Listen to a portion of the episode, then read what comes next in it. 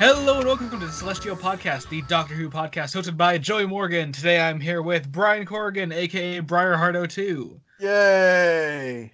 Jacob Licklider, Hel- hello. and the man, the myth, the legend, Dylan, aka Lord Slar.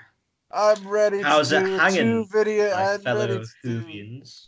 Oh, I Fuck hate you. it so. Dylan, I'm Dylan, glad. keep I'm glad. saying- You know, I, I was gonna feel bad about. I'm, I was gonna feel bad about talking over you, but now I don't.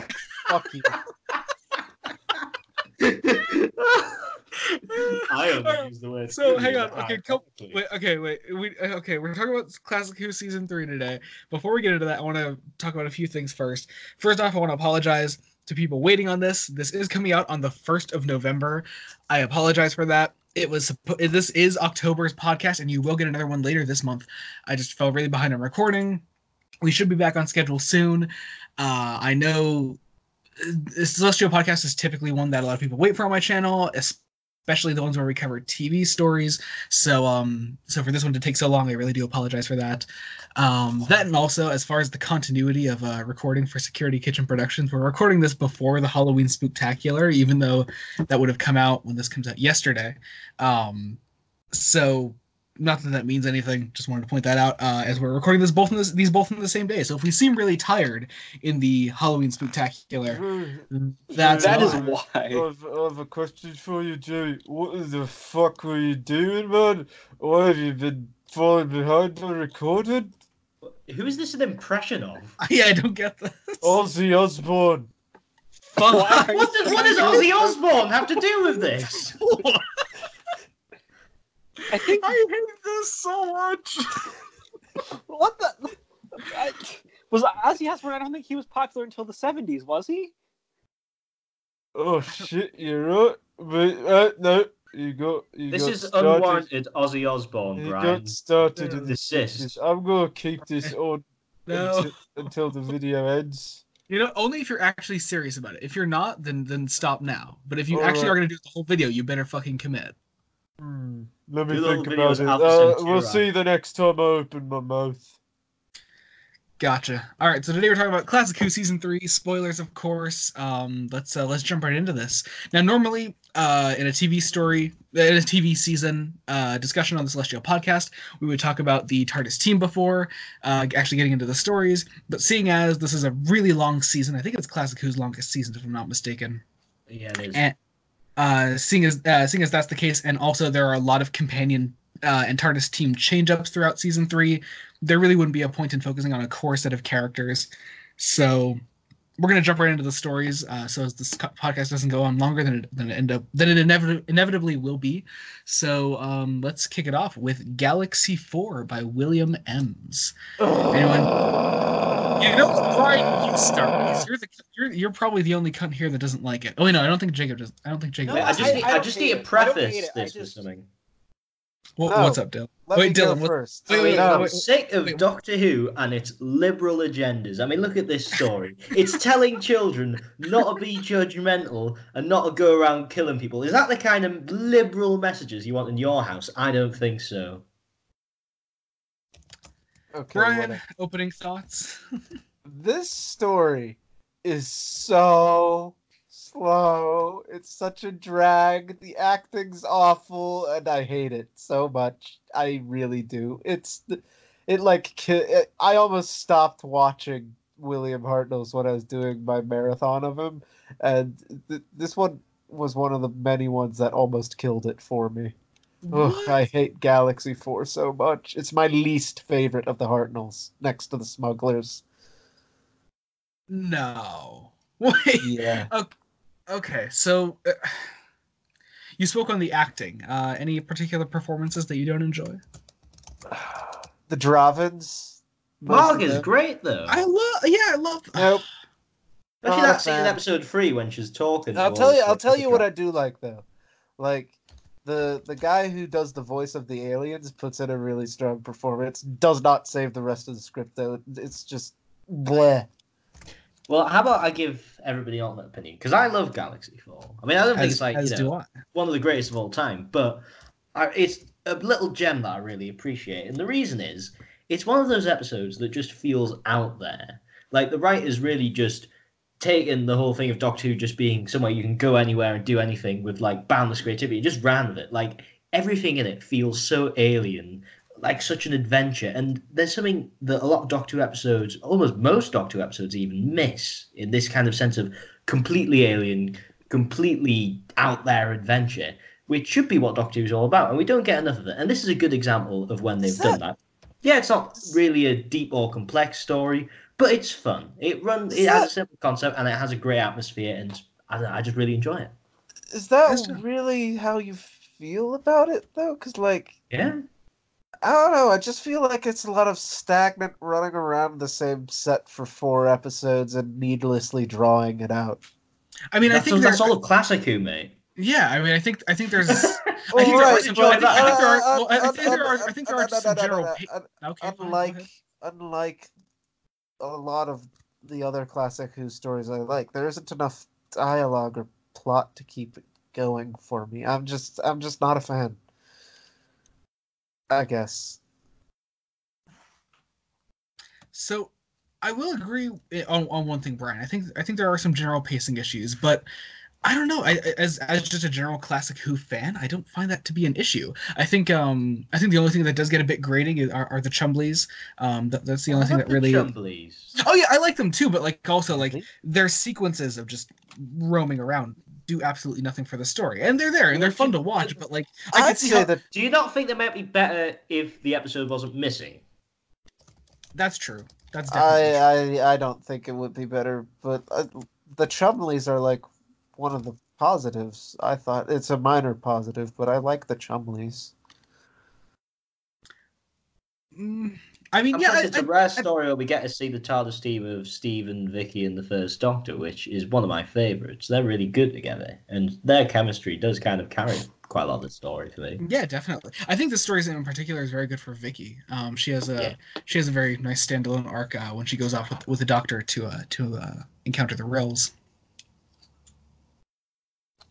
Jacob, you haven't spoken at all. Yeah, I haven't. Um, I That's what they're called, the Rills. Yeah. I I'm gonna be honest. I I really like bits of this story. Um, but like, I I think it's underrated. I think pe- people say this is one of Hartnell's weakest, and I I don't I don't agree with that. I mean, Well, as somebody who likes the story and loves the Hartnell era, I probably would agree that is one of Hartnell's weakest, but that's just because he has so many quality stories. I honestly think I Oh, think the definitely. biggest problem with this is is the characterization of Steven. Mm, What's wrong with it? He wasn't meant to be in this story, bear in mind. It Like I to know be 'cause you can tell you can tell it's meant to be Barbara, and it just kind of Peter Purves is trying with the material, but it doesn't give him much to do. Um, like he's just sort of there. Um, but I, I love the Doctor and Vicky in this. I think the Rills are actually a pretty decent design now that episode three exists, and we can see what they look like. Um, you know, they're not the best design, but they are at least inhuman. Um, but I mean, I'm gonna be honest. I think the message itself, while a good message, is is kind of uh, maybe one of the weaker aspects. That's something I wanted to talk about. Actually, a lot of people seem to overlook that one. I think it's one of the strongest things about the story. The the not judging a book by its cover. I'm curious. I just think it's I, a bit I, I, cliche. ask, I want to ask Brian this specifically. How do you feel about the just the general theme of not judging a book by its cover? Brian. Split, because like it goes. It's a it's a lit. It's a bit more deeper than that for me. Like obviously you shouldn't judge people by their appearances, but if we're talking like an actual book by its cover, I judge books by their cover all the time, like whether I want to read Well, that's them or because you're a not. So massive racist. so like. Fuck everything. No, I, I, I do like the message behind this episode. I just think it takes way too fucking long to get to the point. Um, no, I respectfully disagree. I, I I'm, I'm pretty invested in the and, and also I think uh, I, I think, think, the des- I think the desperate think situation of the planet was, like- exploding raises the stakes, and I think it's just a general fun watch. And also, I think, despite the fact that um that specifically William Hartnell and Peter Purves aren't into the script, I do think William Hartnell in particular um I think if you shave an hour off of this story, it would be much stronger. An like if hour. I could see cutting an episode, but not an entire hour from it. Eh, Well, you've got makes- 30 minutes left at that point. Yeah. like uh, by an hour, I meant two episodes. Okay, So you still don't mean an hour, you mean 46 minutes. I'm rounding up. That's quite a roundup, mate. If 14 yeah that's a roundup sure okay i would I, if i were rounding up the like the length of two episodes of classic who i'd say 50 minutes Okay.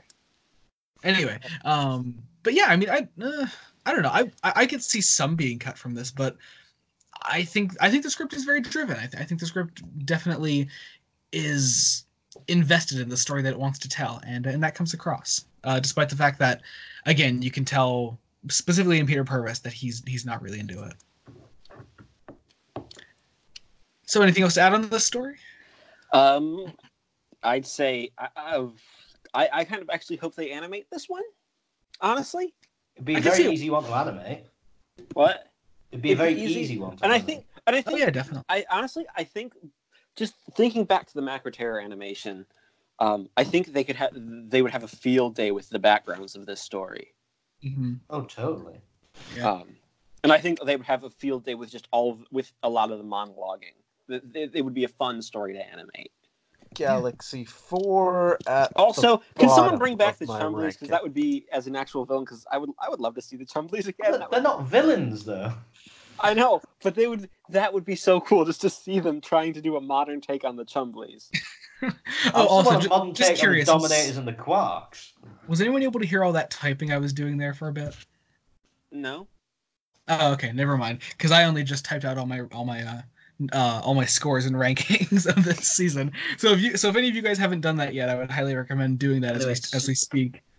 Um, So the one thing I've got to add is I think Margaret is a really great character. I do too. Yeah. I do. Too. I disagree. And I think the Drahvins are an interesting idea. I mean, the Drahvins are a villain I could see coming back. In fact, didn't they once in a? And Uh, they kind of brought them back in Big Finish. Yeah, the well, they Suffering, brought, no, which they is a did bring brilliant it back. story. There was a Drahvin story in the Benny range.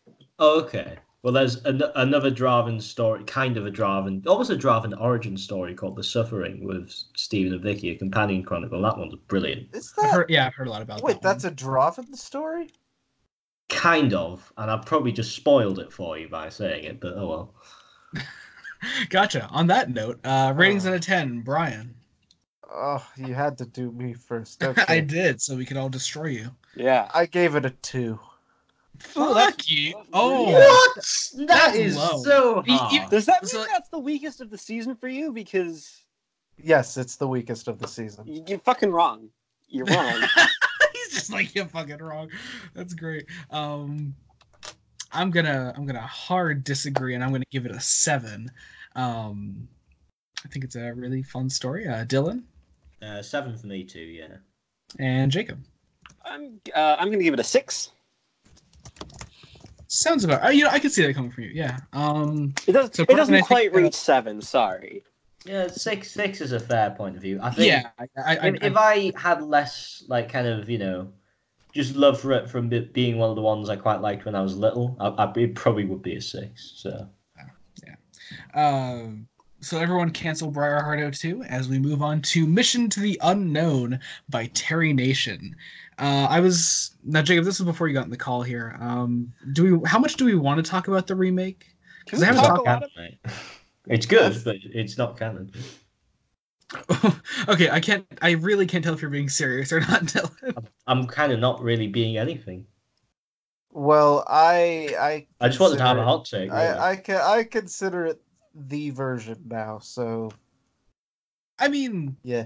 The discussion here will be more about the, the story itself. I- I'm um, gonna be but honest. I'm gonna be honest. Of the three versions of this story I've experienced, the remake might have been my favorite. I yeah, agree. so I I'm pretty sure. And like f- for future generations, the remake's gonna be the definitive version. So Unless it's better than the recon because that the recon for Mission to the Unknown is god awful. yeah, Oh. so this this is And I haven't the version to of the Mission audio to the soundtrack Unknown with Peter got. Purv's narration. I will eventually, but I just that one's haven't. good. I've I, I do that. like. I do like. I do like Purves's narration in it. Uh, Ian Levine's animation of Mission to the Unknown is quite good. I've not seen that one actually. I've I got a don't couple like of it, issues that actually. one. So anyway, uh, Mission to the Unknown is the prequel to the Daleks Master Plan, and I really enjoy it. I think it's a story that I could just kind of throw on, not throw on at any time, but like, it, it at any time I watch it, it does make, get me in the mood to like to rewatch Daleks Master Plan. Like it's a it's a really investing. Yeah, yeah it's a Uh, nice it's a nice so- little cock tease, isn't it? I like It, it. it, it is. It really is. I mean, like that's that's a blunt way of describing it, but but yeah, it definitely is. Like it, it really it really gets you excited to see what's to come. Uh, It's also a few times where okay, the Varga plants, you think they're going to be taken apart in Mis- in Master Plan. They don't. They do sorta. Not really. Yeah, they do. Um, you know, Nick Courtney's uh, partner in it. Uh, he like uh, gets stabbed by one and then Yeah. uh, gets shot by a Dalek. Yeah. Yeah.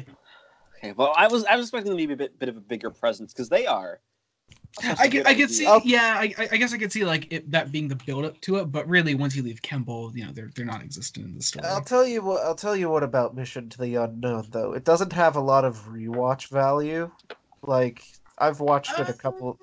Well, I've watched it a couple times in like the past two years, and on each subsequent rewatch, and this is even true with the new version of it that came out recently. It's just kind of a. Yeah, it's a good script. Don't get me wrong, but it's like nothing really special. It's kind Well, of I- standard. It, get- it gets you. It gets me think what- pumped for Dalek's master plan, but you know, it's it really is just a teaser trailer. You you feel? I think what the uh, the Mission the Unknown does really well is just by the sheer writing of Terry Nation and the sheer directing of Dougie Camfield managed to make something that's so Uh, Camfield didn't direct Mission to the? Unknown. Oh, oh, who directed it then? Derek Martinus. Derek Martinus. Oh, well, he's still a good director. Oh yeah, he's a good director. Don't get me wrong. uh, It's just it's not. but they managed. Yeah, but the point is, they managed through just those two things alone, managed to instantly drag you in to the atmosphere and build up some sheer tension to the story.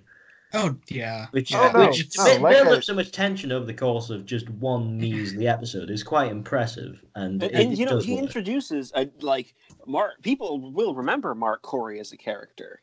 oh Oh, yeah. I mean, yeah. like like I remember, um, I remember just like I I had seen the, the Mission to the Un- Unknown Recon already, but when I had read the Target novel of uh of Del- Dalek's Master Plan, which includes Mission to the Unknown at the beginning, I'm even more invested there. Like just the sheer story as as a setup as not only a setup to the Daleks Master Plan, but a setup to um to the space security service uh, that I just adore the characters of like um, Marc Cory sending out his final desperate message to the uh, uh, to the SSS like I think it's a lovely moment and just overall just a general gripping story and back to your point about rewatchability Brian I've seen the the remake already three times just just for sheer desire of wanting to watch it again and again Must just be a me thing then.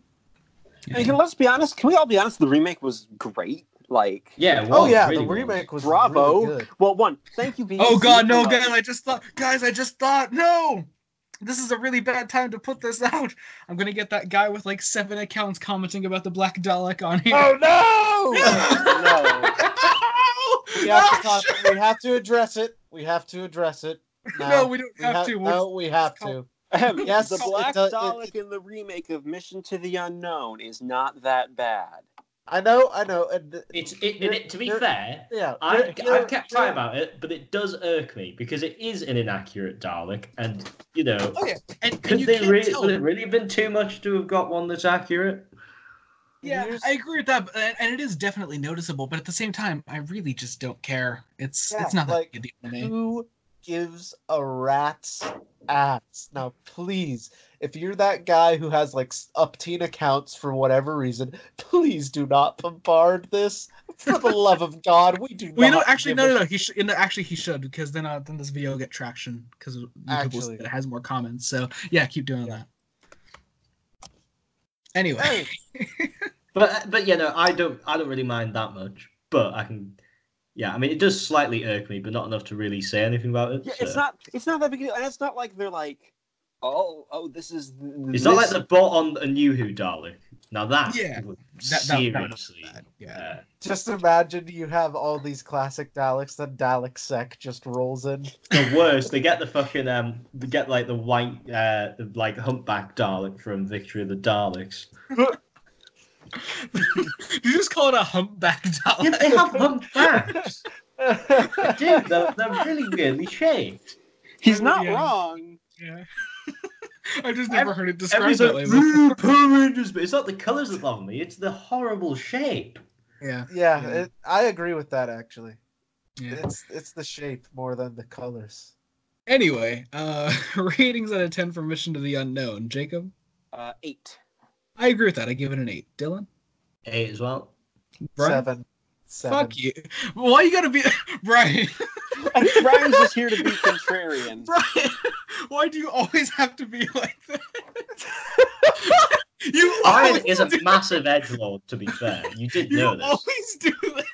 I do not conform. I Like, refuse. there's- We could have. Brian. I swear, we could have six people on a discussion. We'll be like, "Oh yeah, this story's nine out of ten. The five of the, out of the six people will give it a nine out of ten, and you'll be like, "Yeah, I give it an eight. It's good, but it's not that good." good. Maybe we should make Brian do his scores first from now on, so we can't just like edge edgelord us out. Anyway, let's move on. Just the utter disappointment in your voice is why I do it, Joey. Because you go eight, eight out of ten, eight out of ten, eight out of ten, and you get all excited like, ooh, ooh, we're all gonna agree, and then I go seven. Anyway, let's move on to the to, uh, fuck what's next? The Myth Makers by Donald Cotton. um, Dylan, you just re you just rewatched this one. You you give us a start. Um, well, uh, I'm sorry, I was in the middle of something there. oh, Alright, uh, sorry. yeah. sorry. No, no, no, it's fine. Um, yes, so uh, myth, the myth makers. I don't really have too much of an opinion on it. It's kind of fun. It works. Uh, I find um, it funny. Uh, I'm really not doing very well here. Well, yeah. the- Well, uh, can somebody else start? I just don't have too many strong opinions I'll on go. the story. I'll go. Okay, go ahead, Brian. Because this has given me weird deja vu to the last episode of the podcast of death we did. Because the last episode was the Myth Makers. So like, Oh yeah, well it was, wasn't it? yeah. So um, That never went up. the no, last that one, episode of that that no, that one went up. that one that one did not go up. The Myth Makers is up. I'm Is it? Fairly certain it is. Yeah. No, is it really? Yeah, it is. I'm Since pretty sure. when? Since the that since that's the last episode that I put out. oh, it is. No, uh, there was one more that was recorded. I know it was Earth Shock. That was it. That's the last. yeah, that episode. was it. That was the last That one was bad. that no it. longer exists. That one's bad. Yeah, it was. Sorry, but any, any, anyway, yeah. So basically, my opinion hasn't really changed since then. I, I'm still not a huge fan of it. I love Vicky's farewell. Vicky's farewell, how it's done, is really cool, and I love it to bits. But other than that, I, it's just kind of like, eh. Just eh. Briarheart 02, 2019.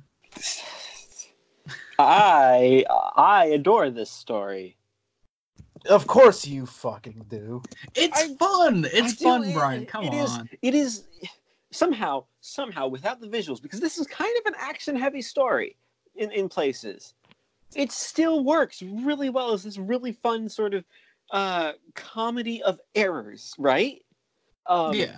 like you have the doctor it's sort of like the reverse aztecs right so you have the doctor trying not to get involved in history in, in, in try, basically warning robert you can't get involved in history that would be bad but then in the myth makers it's basically like he, he basically starts the story like oh, that horse nonsense was something homer probably made up fun fact uh, uh, the trojan horse comes from the aeneid not written by homer written by virgil um, True. Sorry, yeah, sorry, sorry, my classics nerd. is Although if you want, although if you want to have another correction on it, um, Troilus doesn't kill Achilles. Paris actually kills Achilles. oh yeah, but there's here's a, okay. I haven't actually read the Iliad or the Aeneid. I have. Uh, I've read the Odyssey, I haven't read the Odyssey. so I've read part two. You've read part one and three. Yeah, basically. There we go. um, if you want a good translation, the Robert Fagles uh translation of the Odyssey. Shut up. Go on. Um, but but um, it's just this hilarious bit. You have Hartnell being like, "Oh, I, the horse is stupid," and he's like, "Shit, they think I'm a god. How am I gonna do this?" Who are you telling to that- shut up? I was telling Jacob to shut up. Shut up. Oh. Because me and Jake were having a nice conversation about classics, you know. Let's talk about that. Actually, it, I, I was gonna springboard off Jacob there for a second. Uh, that brings up an interesting point. Knowing Donald Cotton's Doctor Who work, and we'll get a bit more into this later, I guess. Um, I and you you described the way the Doctor acts in this as a sort of anti-Aztecs. I wonder if Donald Cotton did sort of purposely write this as uh, as like an anti Doctor Who historical. Uh, it's it's getting involved to make history happen, which is the exact opposite of of something that that Doctor Who has always been against in the past. and I mean, also if and not, it's- he's and it- kind it's not really evolving hard the ideas which were he's he's sort of evolving the ideas which were introduced in the Time Meddler. Yeah, and and also he does it hilariously. Like like this script was definitely what uh what made Donald Tosh commission him to to do the gunfighters, and he just went insane with the gunfighters. Then, but more on You that know, later I, on. I hate to interrupt this, but I just thought of the exact joke that is going to happen when we talk about Celestial Toymaker later. I'm expecting Meeny, it now. meeny, miny, mo. Exactly. Ah, shut up! Ah, thanks for watching. Oh, Goodbye. good show.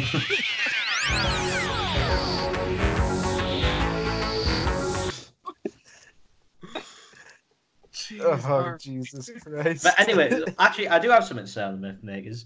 Uh, I find uh, the actors who play Priam and Paris really good, and the scenes with them in are actually really funny. Especially uh, Paris, who I believe is played by Barry Jackson. He is excellent, and every scene he is he's in is just oh, it's so. Aren't there like a bunch of like kind of semi-famous '60s British actors in this story? There, most a lot of Hartnell stories have that. Yeah, but like this one's like nearly everyone was like a veteran of I think like the Carry On films, maybe. Oh yeah, yeah, yeah. There's a lot of Carry On film actors in Doctor Who. Like probably is in this as well. Because uh, I know you have. Uh, I mean, this is basically just carry on uh, Troy. What's- Doctor Who. It's You- just you carry on Troy. uh, you have you have what's his face? They, look, look, there's literally a joke about an orgy in it. oh right, there. I watched it last night. I was like, "What the? F- did he just make a joke about an orgy?" There's As- children as, watching. as, as as one does in '60s Doctor Who, you know, orgy jokes everywhere. Eeny, meeny, miny. Mighty Mo. Shut up!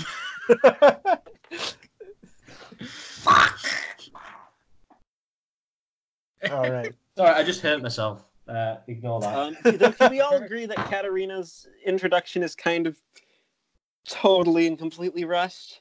Yes. Yes. Like, Yeah. I really hope Big Finish because obviously they're doing a story with Katarina this, I guess this month. Uh, Yeah, when when this is coming out, if this is coming out on the first. Oh, I Yeah. forgot about that. I have to buy that. Yeah, that's out this month. So so, so, go pre- excited for it. So that and also pre-order the that. Home Guard. I'm really excited for more Dreyfus Master because he's so good in the role. Um, but also more Katarina because Katarina's great. Anyway, I'm just excited for full cast audio where two is going off against the Daleks, you know? Oh, ex- Actually, I have I, I've, I have another thing to say about um, Vicky's exit. Maureen O'Brien does a brilliant job at like kind of selling it. The only problem is this like the writing for it is terrible. There's there's just they just ran like there's no real good writing about why she falls in love with Troilus and I why feel- she would want to it- it stay in such a like that- backwards It time. honestly feels like that scene was written. It's like, shoot, wait, we have to get rid of Vicky. All right, um, She's got really horny for somebody. I mean, let, let's look at it this way. Let's look at it this way, though. Like in in terms of like rushed exits in Doctor Who, it isn't a particularly bad one.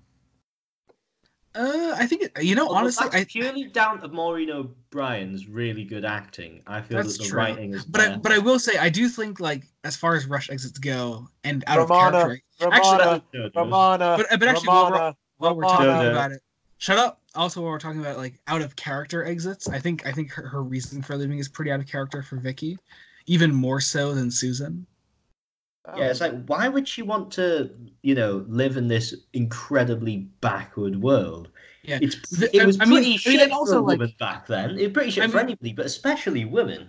You you can do like you can do some mental gymnastics and say like oh well it's part of her character arc her whole life she's been wanting to go like all over the place and have adventures and then she finally finds a place where she wants to settle down but the thing is it's not properly built up so her wanting And to settle down and also she's not going to settle down. Is the thing yeah because yeah, this is this is because Troy's destroyed, and then she goes uh, with Aeneas afterwards. And uh, if anybody's read the Aeneid, you know what happens there. They basically just get lost around the Mediterranean for about ten or fifteen years.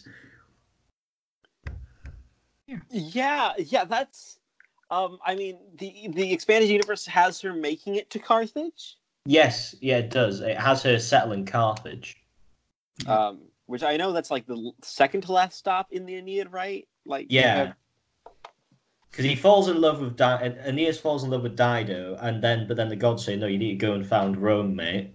And then um, she gets really pissed off, and they're eternal enemies, Rome and Carthage from then on. yeah.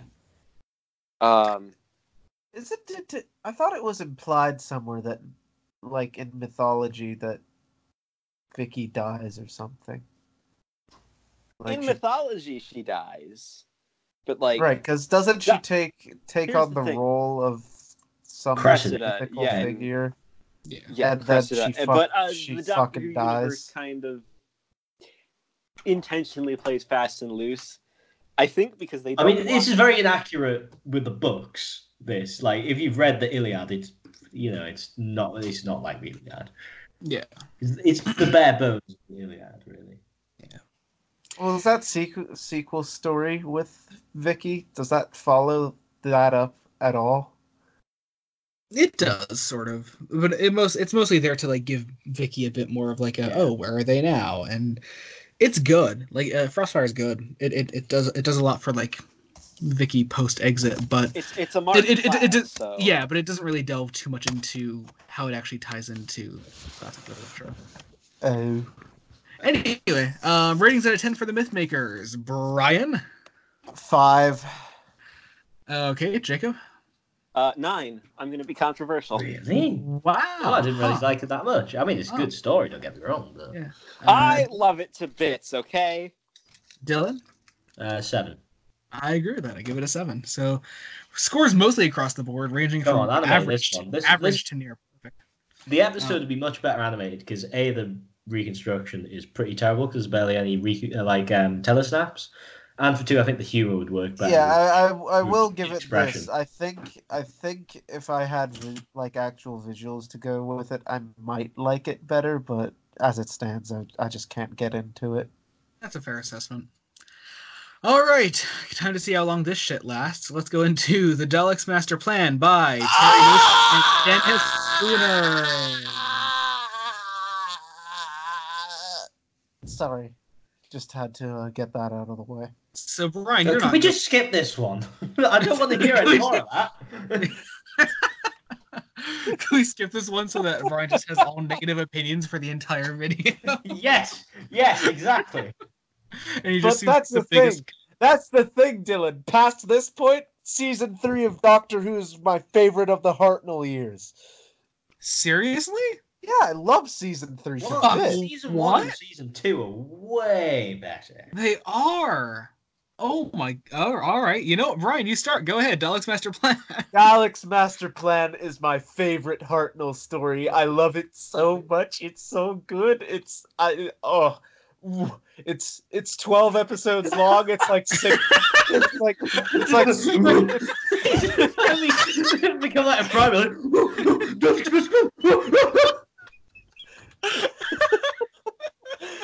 You can you can really hear the primitive love coming out of it, can't you? Yeah. I've uh, fucking Dalek's Master Plan, except for Steve Feast of Steven, is a masterpiece. I love it to bits. But even then, like Feast of Steven is so much fun. Yeah, I love it to bits. It's it, oh, just the writing, the performances, like everything about it is so good, and I just love it so much. Do you want a more balanced opinion? Uh, yeah, sure. Go ahead. right. Okay. So Dalek's Master Plan, the twelve episode epic. Half of it is the best Doctor Who ever. The other half is filler, boring trash. Uh, basically. Well, well, some of it's okay. Well, let, let me let's just put it this way: episodes one to five, absolutely brilliant. Episode six, good. Episode seven, okay. Episode eight, shit. Episode nine, meh. Episode ten, goodish. Episode eleven, goodish. And then episode twelve is a fucking masterpiece. So that's kind of how it goes because. Uh, the, tr- the transition between Terry Nation and Dennis Spooner doesn't quite work, and Dennis Spooner doesn't really pick up until his la- the last episode he writes, The Destruction of Time. But it's still a brilliant story, and it's when it's good, I- it is best I'm- of all time. I'm curious. Do, do we know how much of episode? Sorry, I was jumping on that. Do we know how much of the second half uh, was, was Dennis Spooner's idea, or was it all from an idea of Terry Nation, as the credits will describe? I'm pretty sure it was all just um, Dennis Spooner, because uh, like I feel like the monk inclusion, uh, the, the monk inclusion is definitely Dennis Spooner, but I don't know. I feel like some of the chasing around I don't know. definitely I feels just- I- I I think- like a I- chase. I It feels think episode 12 I, I genuinely very think Terry episode eight, a lot of episode eight with the whole uh, New Year's thing, uh, and episode eight's the one where they land on the cricket pitch, right? Or is that? Yeah, that's Episode that's so Yeah, it's not- shit. that's so it's such a stupid moment. It also gets referenced in a Benny audio, is- which is but- okay, parodying but the is it any more- chase. But is it any more? Is it any more stupid than them? Yeah, exactly. Is, is it any more stupid than them going to the Empire State Building in the chase? But that's actually funny and fun. This this is just literally the scene is completely pointless. I, I know I know Terry Nation had the broad strokes ideas for the second half of the story. Um and like like I knew he wanted an episode or two in e- ancient like in an ancient Egypt setting. Look, look. As far as I'm concerned, like Dalek's master plan is the best of both worlds uh, when it comes to Hartnell. For me, you got Terry Nation, who's got the you know dramatic sci-fi concept of the Daleks behind him, and then you got Dennis Spooner injecting all the humor into it. And oh, oh, oh, masterful. Dalek's Master Plan episode four, The Traitors, is one of my favourite individual episodes Doctor Who. My God, that is a bloody tense and nasty episode. Like I, I you ca- almost can't believe that this was, Yeah. you know, given the okay by the BBC. No wonder Australia were like, no fucking way, we're not showing this to kids. oh yeah, it's a brutal Mhm. story. Uh, yeah. So, I, I so I understand for you, Dylan, why it's really jarring the, the transition between Terry Nation and Dennis Spooner, but at the same time, I feel like the the levity of the second half is much needed. Um, as you described, like yeah, we had five straight episodes and kind of six, um, five straight episodes of just this utter depressing beat you down until like you just don't want to watch anymore uh, piece of hard sci-fi and yeah, the levity comes on really strong when Dennis Spooner t- steps into it, but at the same time, you're kind of relieved. I, at least I am. Um, Well, And see how I how I out. would change the Daleks' master plan is change the end of episode five and the beginning of episode twelve so that they kind of you know work together and then just have it as a six part story because the Oh, rest yeah, of I- it I'm not oh, yeah, really bothered because I- with. yeah, 'cause I episodes one to was- five and episode twelve are perfect. If that had just been a six part single Doctor Who story, probably my favorite Doctor Who story. I I could agree with that, and actually, I was about to bring up the point as well that like it the the, the idea of the Daleks Master Plan that Terry Nation had is only suited to like six or seven parts. It's when you try to extend it for the sake of being a twelve part serial that you start to lose the story a bit. And I, and, I, and again, I understand where you're coming from with it. Um, but getting into the story a bit, I do want to talk about one thing, uh, and that is Katarina's exit in episode four. Oh god, it's it's I am- so good, but it's so nasty. I am curious. Do we think that Vicky would have had the same exit? Because obviously the reason Yes. Marina left in Mythmakers was because of her contract and all that. So if she was going to be in episode four, which I mean, I guess she she obviously was going to be, if she would have left the same way, I feel like yeah, it would- no, she was. I feel like going to. I- I, know it's. I know it's. I've seen like uh, this. Yeah, it, it, it was going to be that way. I could. Oh man, because like I'm already Oh. because I'm because I'm already torn up by Katarina's exit. Uh, but If it had been Vicky, if it were Vicky- if it had oh. been Vicky, I wouldn't be able to dude, live with myself. I'd love like the story would also be on another fucking level at that point. Just oh, that would be so brutal. uh, story is also noteworthy for being the first Doctor Who appearance of one Nicholas Courtney, who is just fucking lovely in this story. Honestly, controversial opinion. I think that Bret Vyon is better than some appearances of the Brigadier. I can agree to that. Because there's a lot of. I think. I feel that kind of in the late Pertwee era, the Brigadier isn't that good. He's great in the early Pertwee era, but he kind of becomes a caricature.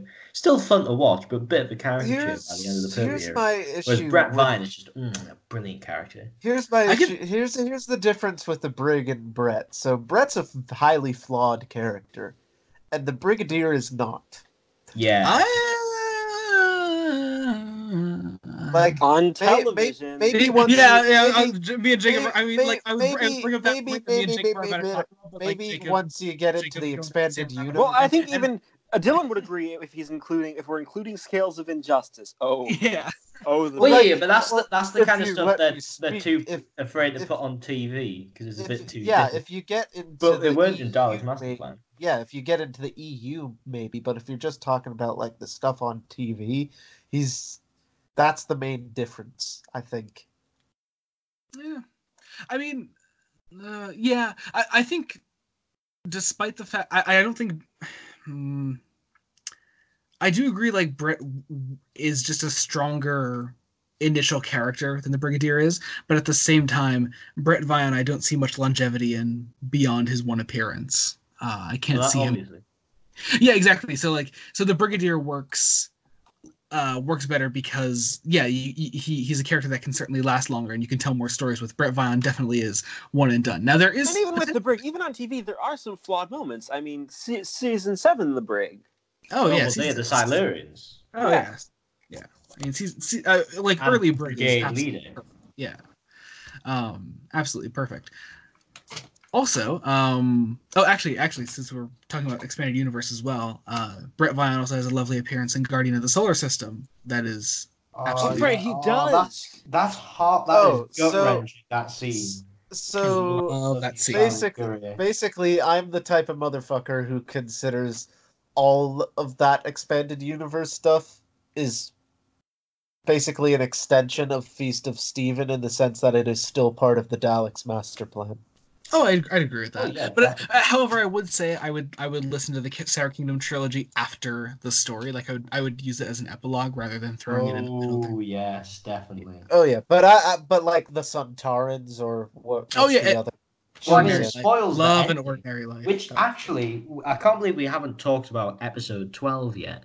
Because my god, episode four is still the best. but Well, ac- episode actually, 12 is b- a before we get into that, can we talk? close Before we get into that, can we talk about Sara Kingdom? Yeah, sure.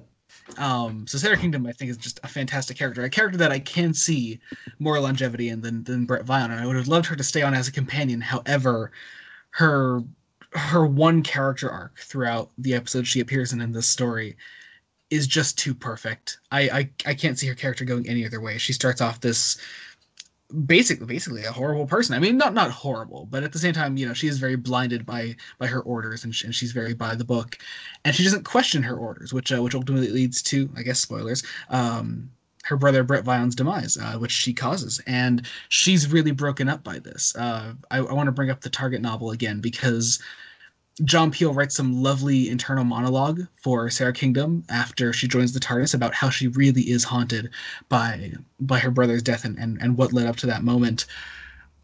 And so to see her character go from would never think of anything else beyond what she's told to do and would never uh, would never step outside of her orders to sacrificing her life for the doc to save the doctor and Steven and a, a shitload of planets that the that the Daleks would have uh, would have conquered. I think it's a lovely arc, uh, and uh, I guess that transitions us into episode twelve. Unless anyone else had anything to say on Sara Kingdom. Um, I, I'd say Jean Marsh is just, um, a, a- she's a she's a different caliber of actress. In Like, what way? Just that she's she is all she always has a presence, um, and she always plays someone memorable. Like, uh, yeah. Okay. Yeah. Definitely. just like she's it, it's she's just sort of a, a type of actress that you don't always see nowadays like Uh, Oh yeah, she's brilliant. Uh, proper classically trained actress and just Um, amazing. because Mhm. I've before I got into Doctor Who, I, I, I famously saw her in Return to Oz, where she plays a severed head. Um, You famously saw her, like everyone talks yeah, about. your favorite. Every- oh, every- yeah. everyone, that everyone time talks Jacob about, licked everyone talks about that time that, that, Oz. that Jacob saw Jean you, you know that that's not what I meant. Um, that's that's just it's it's just this it's it's that's not what I meant. I, I meant And more here we along. have Jacob Licklider, famous viewer of Return to Oz.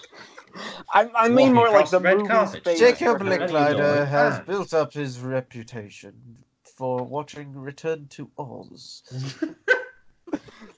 You, you know what I actually meant. yeah, I know what you mean. that, that the film is famous for her having a severed head, and it's just she's just she's just sort of this. She, she has such range, and she's just really good at the character. And it is kind of a shame that like she didn't want to stay on, because like they offered did her. they offer her to stay on? Like, did they did they ask her if she wanted to stay on? Uh, I believe just- they. I believe they offered her, but she said no. Huh. Interesting. Well, she would have had a lot of like big demand in film and wouldn't probably wouldn't want to get tied down to a TV show. Yeah. Yeah. But at anyway, least but not, yeah- a, TV, Oh, at shit, least not just a realized. TV show like Doctor Who. I just realized we didn't talk about Kevin Stoney at all. Oh, Oh, right. what a man! So good in this. Ah, blackface, I see. Not blackface. What? I'm pretty sure he's wearing, he's blacked up a bit, dude. No, he's not. No, he's a bit Asian up, but he's not Yeah. black. The yellow faced him a little, but like it's. I mean, not apparently he's meant to be half like kind of um mixed race, like half Asian, half white. Yeah. But that being said, I Hold on love minute. Chen as a I'm, character. I'm I'm gonna look this up. Give me just. just Also, sec. it's it's Kevin Stoney. He he's He again. can act through any blackface. Eh, Well, it's it's weird. Like this is an episode where you have Nick Courtney, Kevin Stoney, and the direction by Douglas Camfield. Yeah, dude, I'm looking at an image of Tobias Vaughn right now, and now I'm looking at an image of Mavic Chen. My man's blacked up. He's not meant to be blacked up. He's meant to be Asianed up.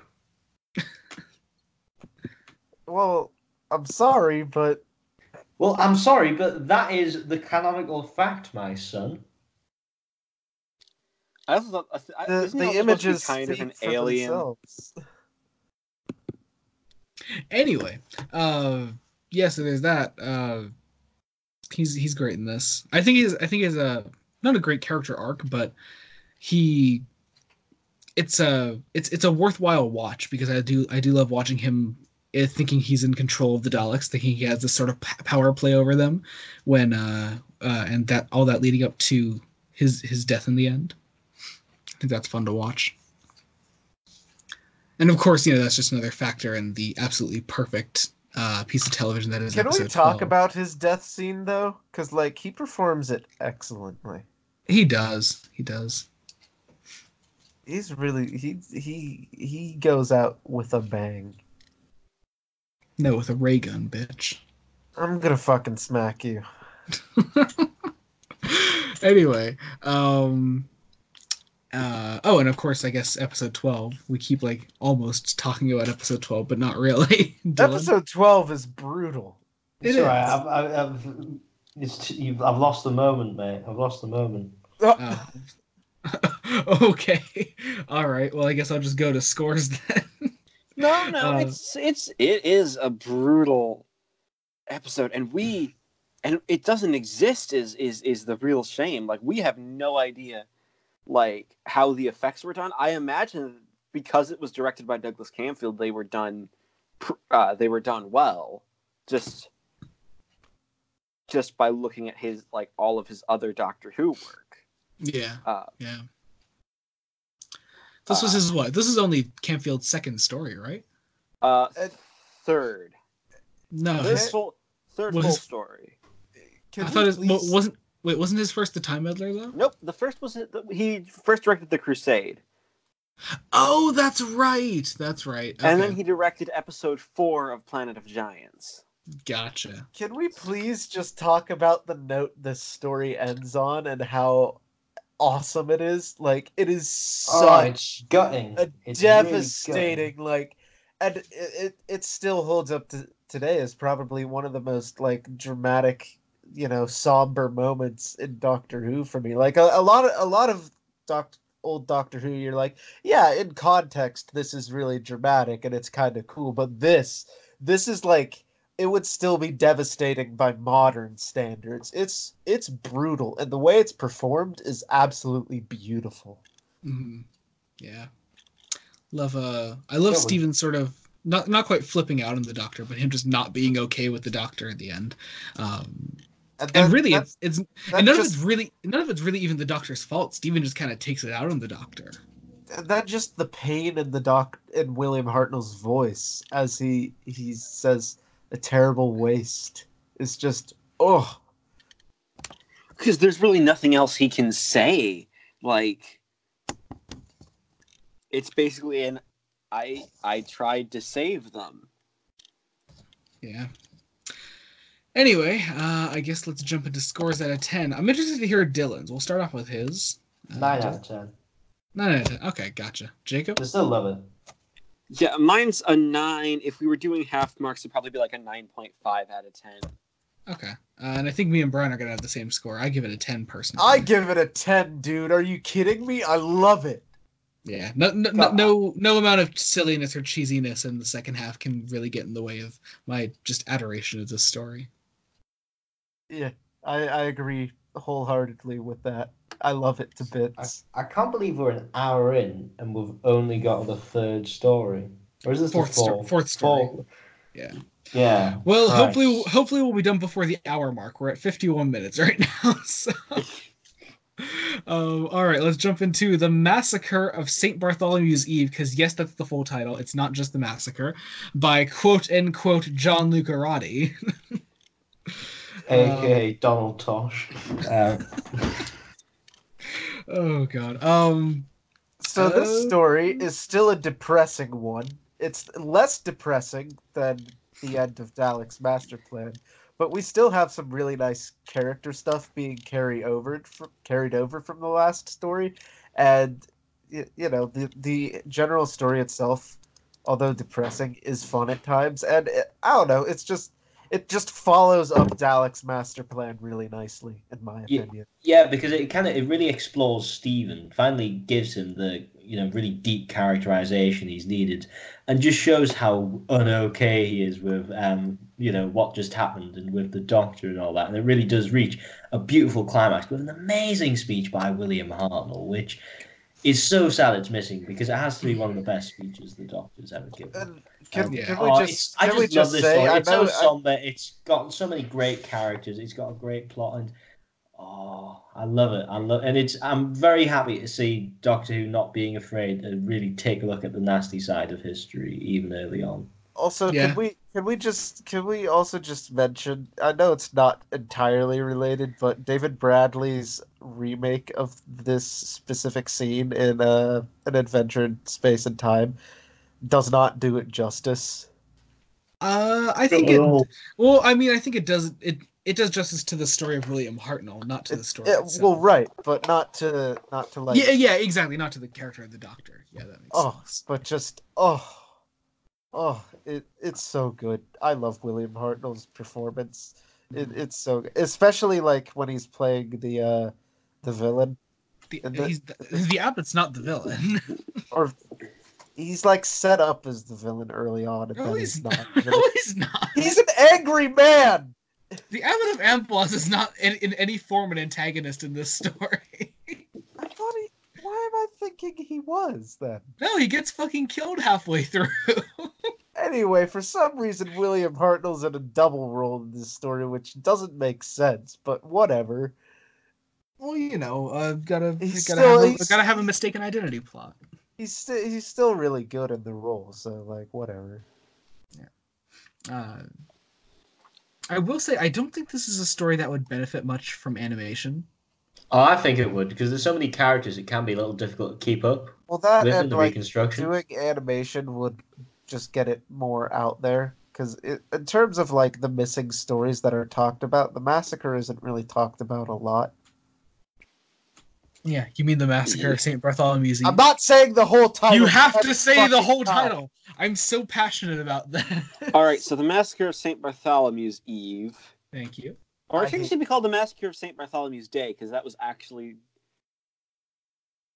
That was actually no, when no, the no, no. massacre took place on Well, St. massacre, Bartholomew's Day. Well, didn't the massacre last into the day? Like it started? on- Nope, it started on the day historically. Ah, fuck you, Joey. So te- I mean, technically, technically, it should be the Massacre of Saint Bartholomew Eve, is the full title, not with the apostrophe s, because the day was Saint Bartholomew. It is because French is a weird fucking language. Um, Look at me, I'm Jacob. I know things. Brian, what can you actually tell me about the plot of the massacre of St. Bartholomew's Eve? why do you think I'm pulling out random facts? Because I have, n- I've seen this story three times, and I have. Yeah, it's, it's a very difficult story for me to watch. Oh no, I was just calling. I was calling Brian's uh, knowledge into question. I can tell you that it takes place in France and that a massacre happens and that Steven is really fucking edgy all the time. I mean, he kind of has reason to be. Yeah, it's great. I mean, I love um, I love Anne Chaplet, the character that uh, that Steven gets close to throughout the story. Um, Are we going to talk about Dodo? Because I want to talk about Dodo. Well, we and can what- talk about Dodo. Yeah, sure. Go ahead. So canonically, she's uh, actually escaping uh, being sexually assaulted when she runs into the TARDIS. at the end of this. what the Uh, uh, fuck? that is not canon. Yes, it is. Steve It is- Lyons wrote it. Steve Lyons wrote it. Wait a minute, wait a and, minute. and, it, and it's a BBC book. It's not even a Virgin book. It's not a okay, virgin book. yeah, She gotta be seems canon. fairly upbeat for somebody who's running away from being sexually Yeah. assaulted. That's so great. She's probably just happy she got away, you know? Oh wait, this is after like two days of being kidnapped by this guy. What the hell? She also becomes friends with with this guy by the end of the book. So you can't even do you can't even be like, oh yeah, she's upbeat because she got away. She'd be fucking terrified, dude. Yeah, yeah, yeah. What the hell? Steve Lyons, what were you thinking, bro? Steve Lyons is Oh, a wonderful. God. I love Speaking of Steve, speaking of Steve Lyons, it is a wonderful time to plug Doctor Who: Time of Your Life coming. Uh, actually, by the time this comes out, coming out tomorrow. Part one releases tomorrow, and the the subsequent. Uh, I Uh, think we're all in it. We're all in it, aren't we? We are all in it. Brian plays the Doctor. Dylan plays the lovely Raymond Day. Jacob plays Yeah. one Grant Markham, and I play Zed Mantelli. It's a lovely time. It's a really fun story. It's written by Steve Lyons. Anyway, back to the discussion, Jacob. Yeah. So yeah, that happens. Also, um, uh, yeah. What? What? You do this, This- a lot, Jacob. Uh, this story uh, needs the visuals. It, it I the don't think- I recon. think so. I think it works without him. The recon. I mean, yeah, the recon's a bit shit, but I mean, I could still follow it well enough. See, I always have. This is the one that I just have difficulty with. Hmm. Dylan, No. do you have any difficulty with the story? I mean, not really, but I can totally understand why somebody would because I it's quite. definitely- It is a complicated story with a lot of characters that is quite sometimes difficult to keep with who's who because of the reconstruction. I also Animated, feel it, like would, just- it would be much more beloved. Not seeing So- Hartnell so as the abbot is, What is what really you're saying? difficult. What you're telling me is Jacob can watch Ghostlight and understand that fucking flawlessly, but Yeah. he, can, he can he can't watch the massacre of Saint Bartholomew's Eve. What to be fair, fuck? you need to have a very high IQ to enjoy Ghostlight. Of course, yeah. yeah. Of course, my bad. I don't I don't read Stephen King novels in a fucking day like Jacob does. Uh, I haven't even, done a even Stephen Jacob King doesn't read Stephen King Stephen novels King in in a a day. day. Anyway, I think the fastest uh, I've read one of his books is like okay, two so days.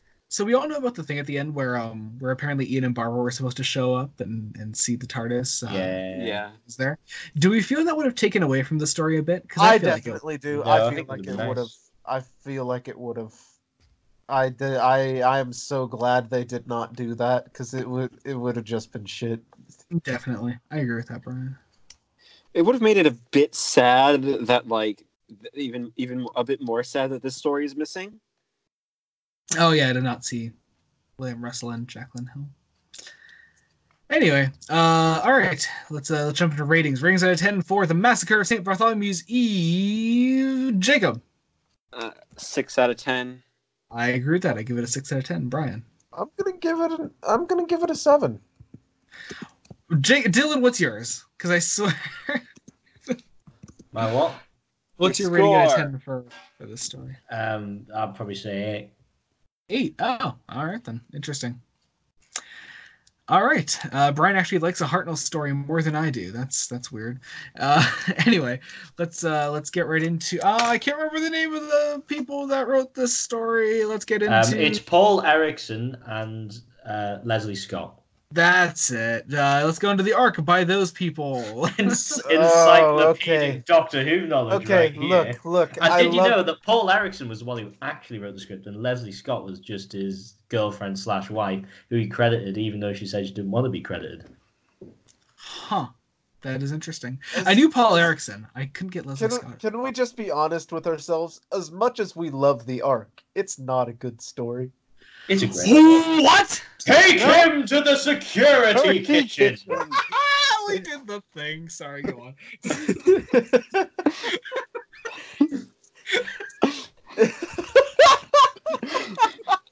As as as the as the only actual monoid president, can we banish? Br- Can I decree?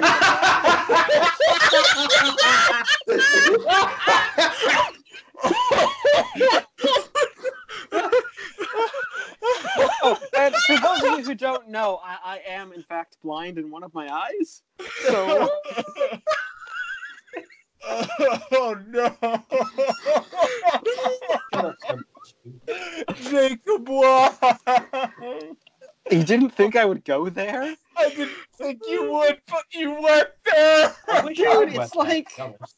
this is like the one story I'm allowed to joke about because of my You've eyes. got representation, Jacob. How does I it do. feel? You feel empowered? I do I do? I feel Can we very also talk- empowered. Can we also the, Um, talk mono- the about monoids stand for the oppressed. They they they represent Jacob's one eye.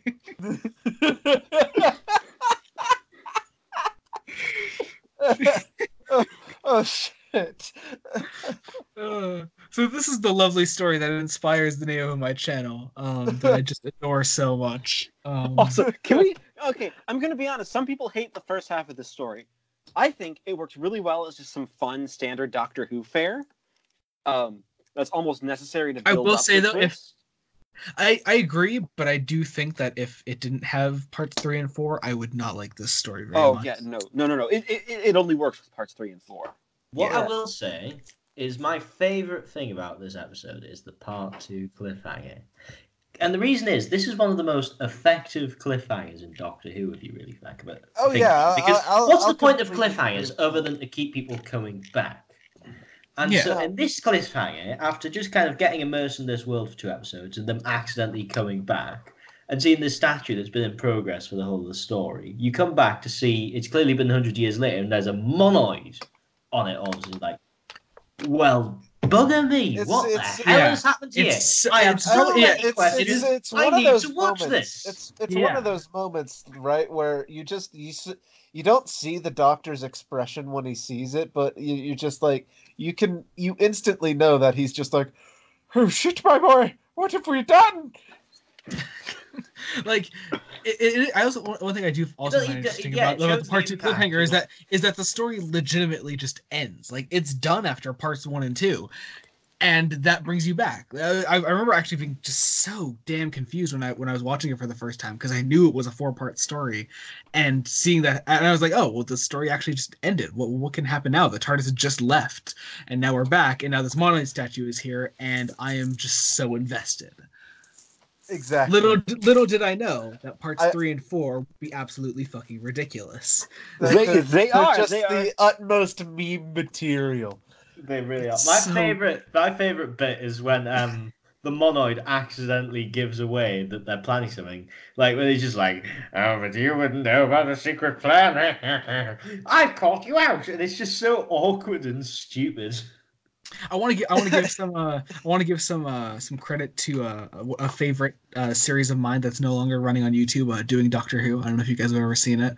Um, they describe the monoids perfectly as like the worst villains ever. Like they'll say like where the where they're hiding the bomb like three times in a row and think like nobody's listening to them. It's literally pantomime. But it's so lovely. great. and he'll like and he'll like one of the monos are like turned like conspiratorially to like the mono next to him. They're like, the bomb is here. it's like oh, there are like people right fucking there. You could say it. You could like not fucking say it right next to them. It's so Here's the thing. It's like it's like it's part of me's like it's got to be on purpose, but based on that first half, I'm also like, but are they actually writing this seriously though? I do I do think it is it is a sort of stroke of genius that like I I, I do think it is on purpose that parts three and four are, are so comedic. Like I think the writers are very They much aware need- of They needed Okay. it after the Daleks' master plan and the massacre. Two of the, by far the most depressing stories in all of Doctor Yeah, Who. and also to, to to bring us back into the era of you know moving Doctor Who.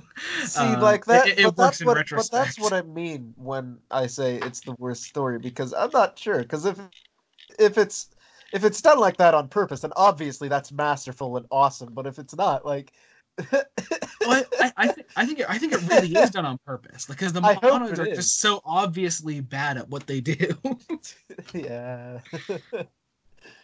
but like you you do not write the words security kitchen into your script and not and not think it's funny. Like like you, that there's no way it's serious. He could just be an idiot, Paul Erickson. I mean, we didn't know what else he wrote. According to Wikipedia, what do they call according to their jail? I know the security kitchen. Here, Maybe, maybe he the reason he credited his wife slash girlfriend was to absolve him of some of the criticism. okay, so apparently, apparently he wrote crime drama, uh, and uh, B and B movies. I hope his crime dramas had better villains than the monoids. Like Well, he wrote for the TV series The Saint. I don't. Um, Dunno, never afraid. heard of it. I, I think that's how Roger Moore got his start oh, as an actor. Um, yeah, I agree, Dylan. fuck. Um. Anyway, so uh, any uh final thoughts on the Ark? Eight out of ten. Although what, what I will say is I really like it that it's a story that takes out the consequences of the Doctor's actions. And like, you know, Yeah. when, the impact he has is when he lands somewhere and then fucks off. More stories should do that, as it's always very interesting. You can do Yeah, a lot I- with I completely concur with that sentiment. and I'll also say Jacqueline Rayner wrote Jacqueline well. Rayner wrote a prequel to the Ark for Big Finish. No That is way. great. I want to hear this. What's Yeah, it called? And, and Jacob, you said it happens between parts two and three, right? no, no, no. It happens before. It happens before the monoids even get on the ship. It's a it's a monoid origin story. oh my god, What- I what need is this? this. Which audio is this? It's a Benny audio. It's called Kingdom of the Blind. Because because I think I was talking with you about this, Jacob, and I was like, I just want it to be between parts two and three, and I want Benny to be the dumbass that like that that, that lets the monoids get into power and teaches them to Here's the, speak. thing. the monoids start in power. Benny's the one who accidentally makes them become slaves. What? Yeah. So it's literally a they go full circle. makes them so become great. slaves and lose their power of speech. That's so great. It's it's an hour of abs- of absolute absurdity with Benny and Jason. I love that. Anyway, See, I just want a sequel to the Ark. don't we all in the end? Too much to ask for. So anyway, Brian, you already um yelled out your rating, uh, even though I asked for final thoughts and not ratings, but uh, but I do Too agree. bad. With That is my final thought. Eight, Eight out of ten. you. I agree. I give it an eight. Jacob, Uh, I'm gonna be the contrarian. Fucking give it a seven. fuck I you. be fair, I probably should I give it a hate seven, but I'm just feeling well disposed to it because we just had a good laugh. And I thought, well, anything that can give me a nice, good laugh like that, you know, bring people together, it's, you know, it's got to be an eight. We should totally people watch, we should totally do a group watching of the Ark sometime. We should. It'd be fun. Yeah, we should circle jerk over it. I mean, it's gonna end me. me it is gonna have me d- just making all of the blind jokes. Anyway, um, you know, I, I, how the fuck am I only just realizing this now? uh, both big namesakes of my channel happen right in a row. So we have the Ark featuring the Security Kitchen and uh, the Celestial Toy Maker, where this very podcast gets its name from. Uh, so here we. Eeny, meeny, miny. My Brian Hayles! And, I think by the toe. And Donald You Trump. can't say the N word. That's racist. I've Can the stopped celestial racism. toy maker say the N word? Eeny, meeny, miny, mo. And how are you going to stop me from saying the N word from beyond the grave? I'm gonna say the N word. God, I, I reckon that we should give the King of Hearts a hard N word pass.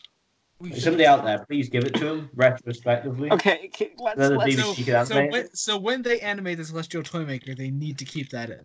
It's, it's Yeah, a no, story- yeah, they need to get you know somebody at the BBC to give them an N word pass, so Yeah. then they can put on DVD and it's fine. Did you guys see that guy on Twitter that like that that like dressed up as the Joker and Oh, said the the- Joker N word countdown! Yes, it So was good. and, and his like Twitter bio for a while was uh was like current owner of the largest number of N word passes. Oh no, no, yeah, no, he genuinely got DM'd so many. he did, he N-words. did. It was so good. Anyway, um, Oh, so speaking of anyway. the N word, the Celestial Toy Maker. Um, I love Brian- the Celestial Toy Maker. It's it's I- another of my favorites from the season. I just, I, I I do, I don't wastes its adore concept. just, I, I just You think it's a just- racist concept? I think it wastes its You think it's a racist concept? no, no, no, I- no, no, no. I am not that 'cause Elizabeth the N-word Sandifer. I am not Elizabeth Sandifer.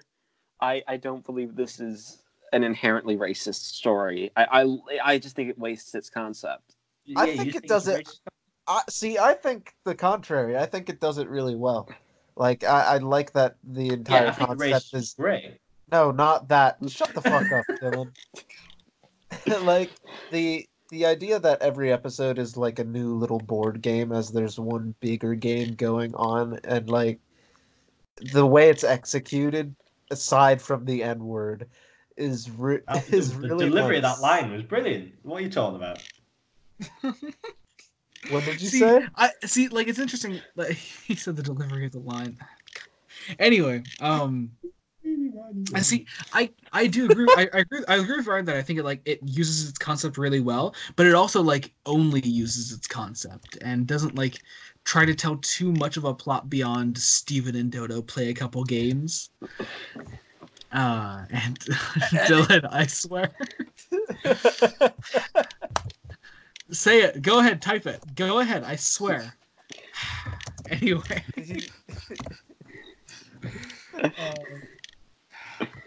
Um, D- Dylan Dylan's being the worst right now for those obviously who won't know what he's typing. Right he used the B meme.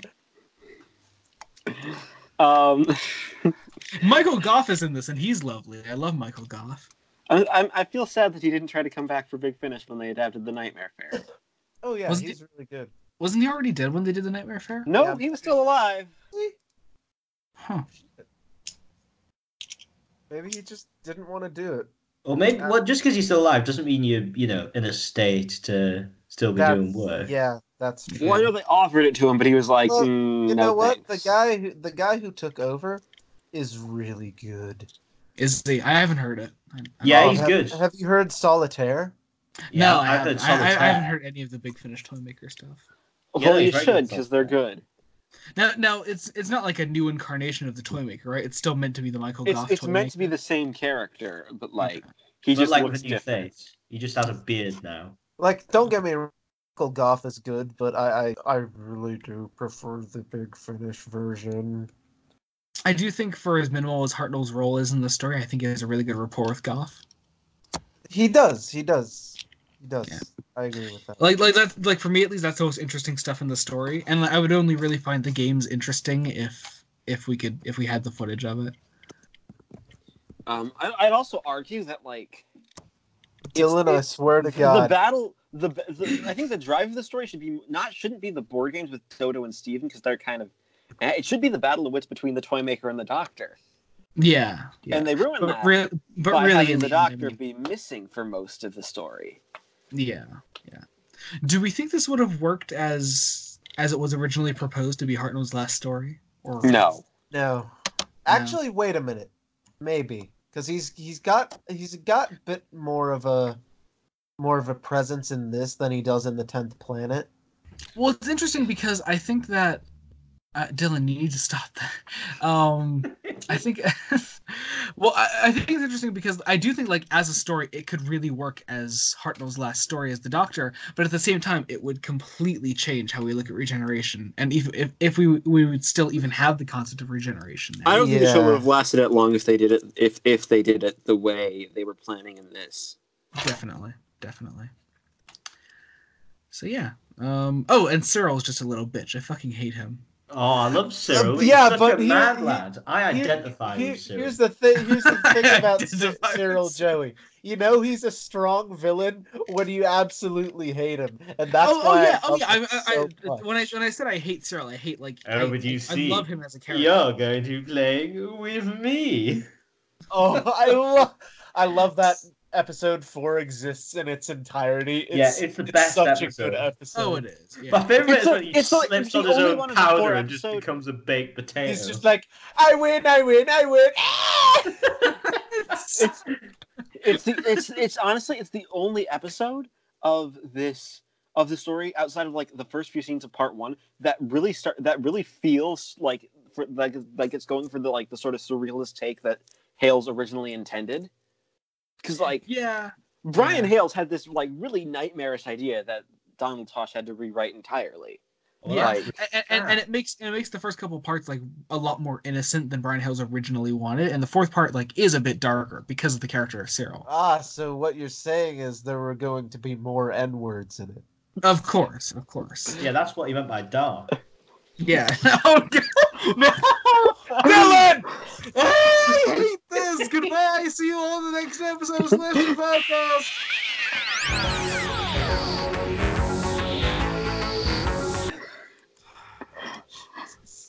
Jesus Christ. Jesus Christ, Dylan. We haven't even talked about also just how I dark haven't this aged in cliffhanger is. Let's talk about how dark the cliffhanger to this story is, because fuck it, it's dark. It's like I I always thought the doctor was being poisoned. Seriously?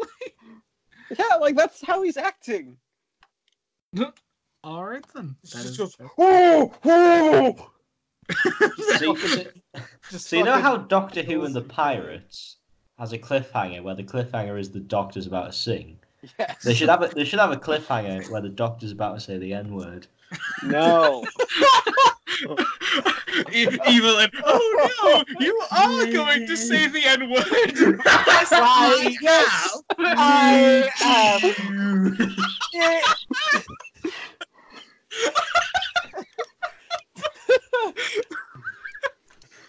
oh no! I know, Perry. I'll take you to knit.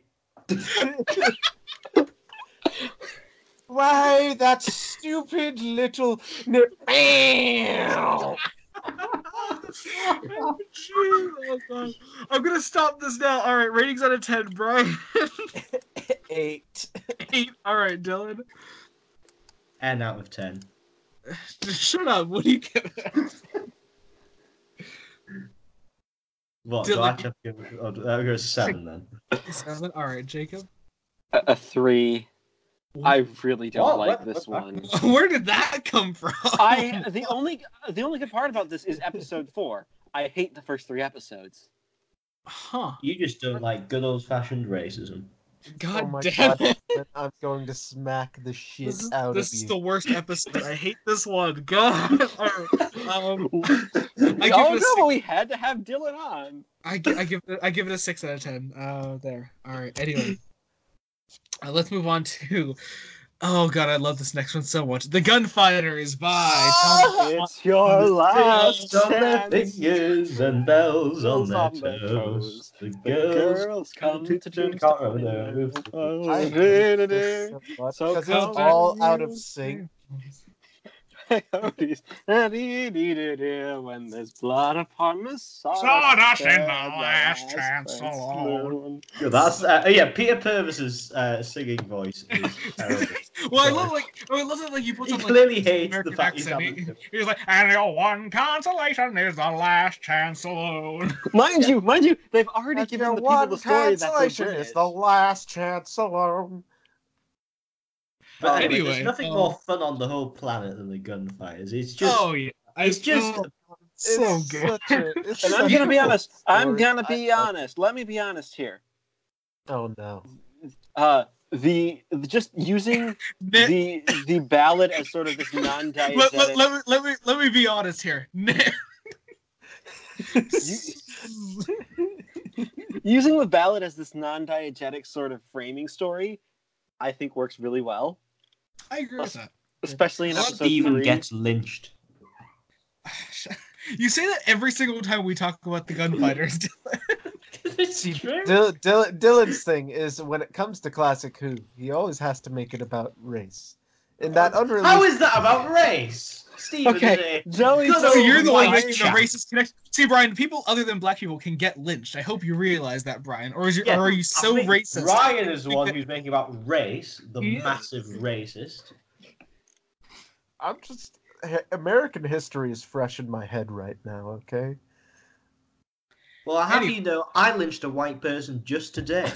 Who's the racist how? It- but Brian, is American history as fresh in your head as these fresh American accents in this story? I'm talking like oh, mind you, mind you, one of the actors, Shane Rimmer, he's Canadian. Is he really? yeah. He should be able to do at least his natural accent, and it would sound closer look, to American. gunfighters. Gu- do we really have to talk about gunfighters anymore? It gets a 10 out of 10 simply because of the fact that it has funky, fresh rhymes. Okay. I've This never may be one of Hartnell's. I've never heard the ballad of the Last Chance Saloon described as funky, fresh rhyme. I Let's be love the honest. Ballad of the Last Let's be Chance honest. Saloon. Everybody This who is says they hate it, get a sense of humor. Seriously, it's great. so much fun. It's Hilarious. so fun. Also, can we just all agree that Hartnell is having so much fun just playing he up is, the he part? is. One of my absolute favorite moments is Hartnell's comedic timing when he's introduced to the Clanton brothers, and he's like, "Oh, the Clanton brothers. Oh, dear. I mean, how do you?" Yeah, hello, gentlemen. or the also yeah, yeah, this really just brings out amount of, Hartnell's comedic like background. every time Yeah. anyone gives him a gun, he's like he tries to pass it up, and then he just gets shoved back into his hand.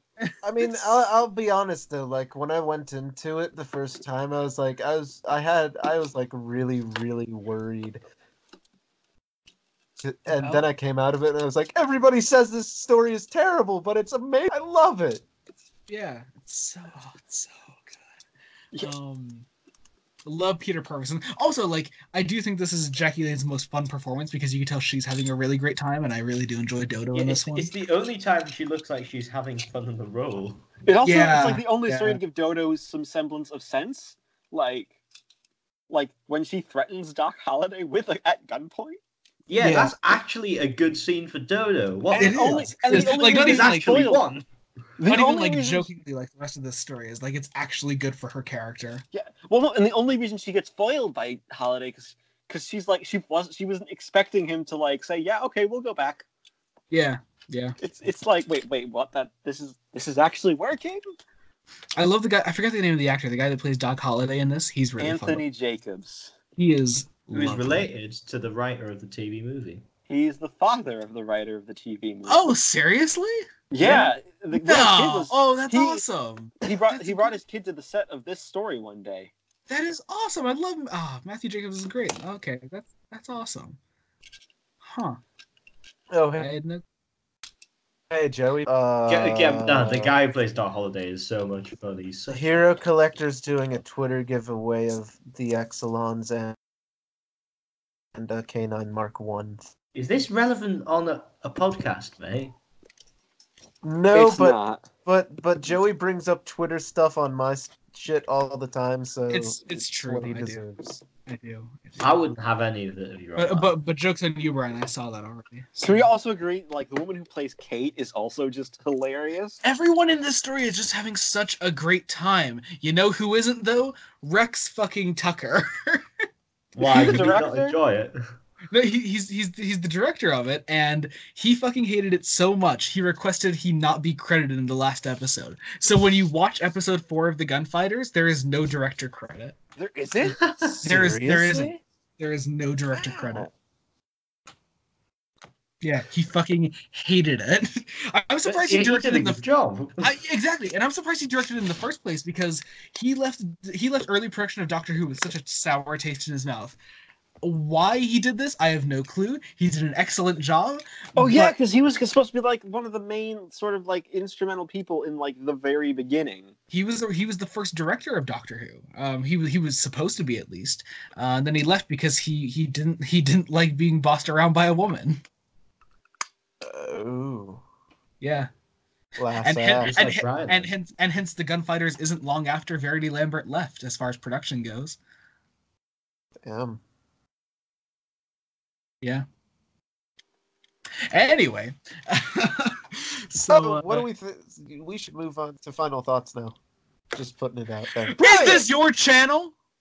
I said. Uh, Joey, I said. Joey, wait, wait. I've got a- before you Joey, get I've on got my a little bus, suggestion before for you, Joey. Before think you get maybe on my- you know, if you fancy, we should move on to final thoughts. You know, just See, an there we go. See, I, I no, see. I I suggested it. I I said I think we should move on to final thoughts. I didn't I think say. you should said eject it, you, said it, you said it so forcefully, though. I felt like I was I- being I- great I- when you said, "Hey, can we move I on to final thoughts, to. Joey?" was merely suggesting, which isn't what Caleb or Jacob does. Caleb, Who the fuck is Caleb? Somebody Jesus. else annoying who is like annoying in the same way that you are. who's Caleb? I'll tell you later. Is it someone you know personally? Yes. Oh, okay, gotcha. All right. Not to be confused with uh, novel adaptations ad incoming. Uh, not to be confused with the lovely Caleb Hott, who uh, who is uh, playing Vale in our upcoming adaptation of Doctor Who Times Crucible. He's He- wonderful. He gets a front cover credit. He is amazing in every way, and we found him uh, by do- by having him do a cameo role in uh, not really a cameo role, but like it's a just, smaller just part a bit part that in, we need in Time of. Your Life, and he was just that fucking good. So look out for him in Time of Your Life and in Times Crucible coming this February. Back to the show. All right, uh, let's do ratings out of ten. I give it a nine personally. Uh. Brian, So do I. I give it a nine. Jacob, I, I give it an eight. Ta- Dylan. I'm the basic bitch who's giving it a seven. What? Seriously? Dylan's the most controversial here. Is it? was- oh, are, are you just fucking with us, Dylan, or like are you, are you being serious? I don't know. What's wrong with giving it a seven? I mean, it's not like it's a fucking masterpiece. It is though. I love it so much. It's just fun. Uh, don't know what else to say other than that, particularly. okay then. These next two stories aren't fun for me. However, I don't my next two. Okay, fine, Brian. You can start off talking about the, The Savages, the, the the Savages. I can speak today. Uh, by Ian Stuart Black. who Excuse I- me. You'll thi- you'll find it's actually Doctor Who and the Savages. Only in the uh, only in the end of the Gunfighters. Uh, it's not Yeah, just it's not referred to Doctor that Who and the Savages. Okay. Brian, would you like to open on this one? Anyway, so Doctor Who and the Savages is a is a not. I'm I'm not into it. I don't feel it. Everybody else feels it. I don't. That's What? No, no, nobody else feels it. It's it's a really, Really? good It's so episode. underappreciated. really nobody else feels it. No, No, it's no- not really a nobody- very Brian, well nobody feels episode. Oh, Nope. good. So my opinion isn't controversial. Yeah, I don't like the yeah, but you're Savages still for, wrong. for pretty much all the reasons everybody else doesn't like the Savages.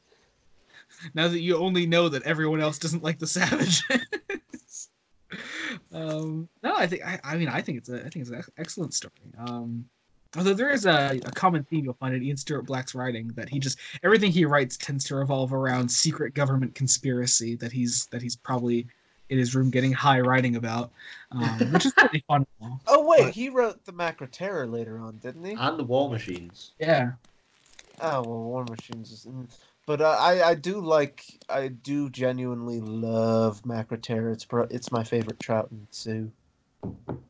I don't know. I guess third time's the charm with him. Yeah, though. well, with, with the Savages, there's really not too much interest in the story. Maybe being like either being found or animated might help, but I don't know. It's just a story with not too much to it. And I, I just as a I result, feel just like comes- it's a really just- underwhelming. yeah, it never really grips your attention at all.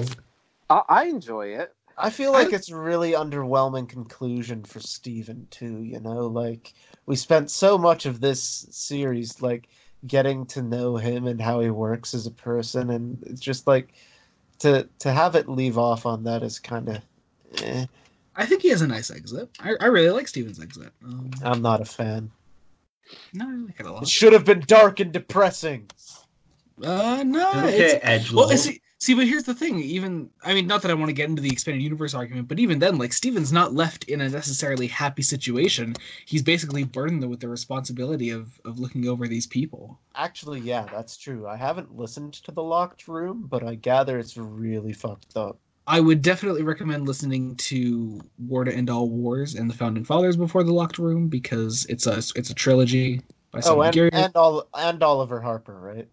Yeah, yeah, yeah. I mean, basically, my, my, my biggest companion chronicle recommendations um, are all the Simon Guerrier First Doctor trilogies, Sara Kingdom trilogy, Oliver Harper, and uh, Steven. Yeah. Anyway, um, what else? Oh yeah, but I mean, it's it's a bit of a slow burn, but I, I think I think the idea behind it's interesting. It's not amazing, but it's And I I, don't know. think the guy, I think Close to me, Frederick Fred. Jaeger does a really good job as sort of like play, like really going on this arc of this dictator character turning into a almost like a, a better person because of it, because of taking the Doctor's essence. Like this is one of the first stories where the Doctor, it feels like the Doctor is like the Doctor at his core is a hero.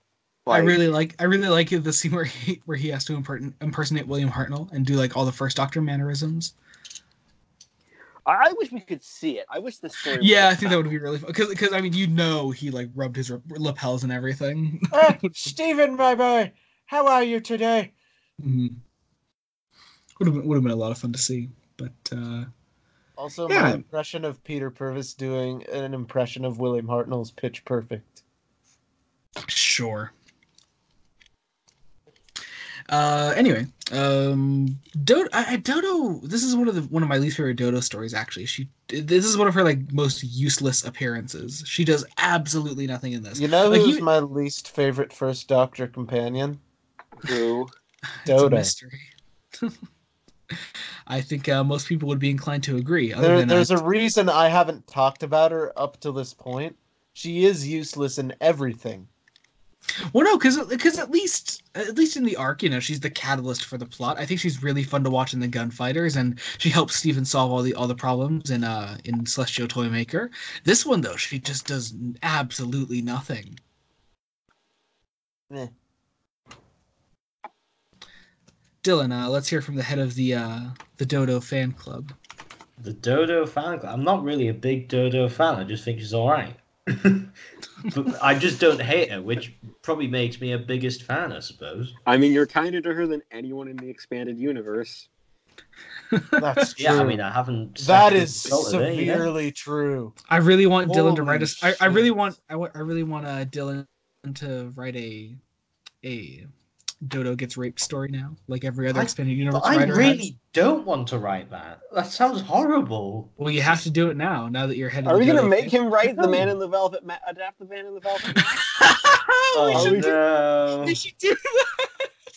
To be fair, I will adapt that. I haven't read it, but it, it sounds like an interesting story. Yeah, it's, It's the one where Dodo gets space syphilis. Well, that's not fun. Doesn't she die from that later or something? No, she gets shot by the Master. Oh, nice. I I said really the hated Dodo in the expanded universe. everyone. Maybe that's why Jackie Lane hasn't come back yet. He just read the book and was like, "What the fuck? I don't want any more of this." Is this to what they think of me? um, yeah. Anyway, uh, any final thoughts on the Savages? I think it's I- pretty good. I give it a four out of ten. Interesting. Uh, well, I guess we're. I guess uh, you know Brian's really good at uh, moving us on with our topics today. So uh, yeah, I guess that ratings out of ten now. Uh, Jacob, I give it a seven out of ten. It, it's a solid, good, fun story. I agree with that. I give it a seven. Dylan, Five. five. All right. Fair enough. All right, uh, let us move on to the last story of season three. We're finally here after an hour and 34 minutes. Oh no, this So- is one where people are gonna hate me again. The War Yeah, Machine. Brian Ian thinks the War Machine an has idea by loads Kit of plot holes. Go ahead, Brian. Go I ahead. don't actually remember making that remark. Yeah, you said that. Oh, well, how did the War Machine get to Wotan? It's like a list, He did, Brian. he a did. list. What did he say that in? It, it was on uh, the me and Matt's podcast, I think. Ah, well, those don't exist anymore, so you can't they use do it actually against exist. They do exist. So I don't remember that. I just, I just don't like it. I find it boring. That's a personal thing. What's boring about it? I don't know. I just I just can't seem to get into it. Dodo kind of fucking sucks. Ben and Polly are eh. The William Hartnell's not giving his best performance in it I'm until gonna like go ahead and un- hard disagree with until like that. until like episode three. Look, you, you can't really complain that Dodo's useless. She's barely a part of the story, and even then, it's probably the most useful she's been because she actually gets taken over by the villain and and uh, and and goes up against the Doctor. Ben and Polly, I think, are introduced magnificently, mostly due to the fact that I think the setting of this story is set up so brilliantly. I really Well, feel, yeah, Well, the swinging well- sixties, yeah, man. yeah, This like is I a- really, I really feel the setting of this one. One, and it, I really- am it so really glad makes the the story story. exists. I just don't feels- feel like this feels like if if if there was if there was a Hartnell story I wanted to show um a New Who fan, it would probably be either this or the Time Meddler. And that I just don't feel like Wotan and the War Machines are all that threatening for some reason. I, I just don't buy it. Yeah, that that I can kind of agree with, but most of that's down to I like disagree. the look and act of the war machines themselves. I think Wotan's threatening, but the war machines themselves, yeah, they're they're a bit. Well, well stupid. let I me mean, uh, let, let- me tell let you me why I put it really this like way. this. Wotan has a really cool voice, but other than that, he's just a bit shit. Doctor Who, Doctor Who. Doctor Who. It isn't a comma. It isn't a comma. There is no it, comma it is a comma. there. It's No, Doctor. he says Doctor comma. Who. His name is canonically Doctor Who, Jacob. You just can't handle it. Doctor, comma, who is required. No, No, he doesn't have a comma. that's only in the it's just Doctor Who. novelization. Bullshit. Is it actually in the novelization? Civilization. I'm pretty sure it is. Huh. Right, so let, let me kind of say why I really like this story. Uh, because, I mean, obviously the setting's part of it, and, you know, how good Ben and Polly are a part of it. But what I really like is how ahead of its time it is, with concepts like, you know, AI and computers being connected together, like the internet. These are the kind of things that, you know, nobody had really wrote about on, like, TV before.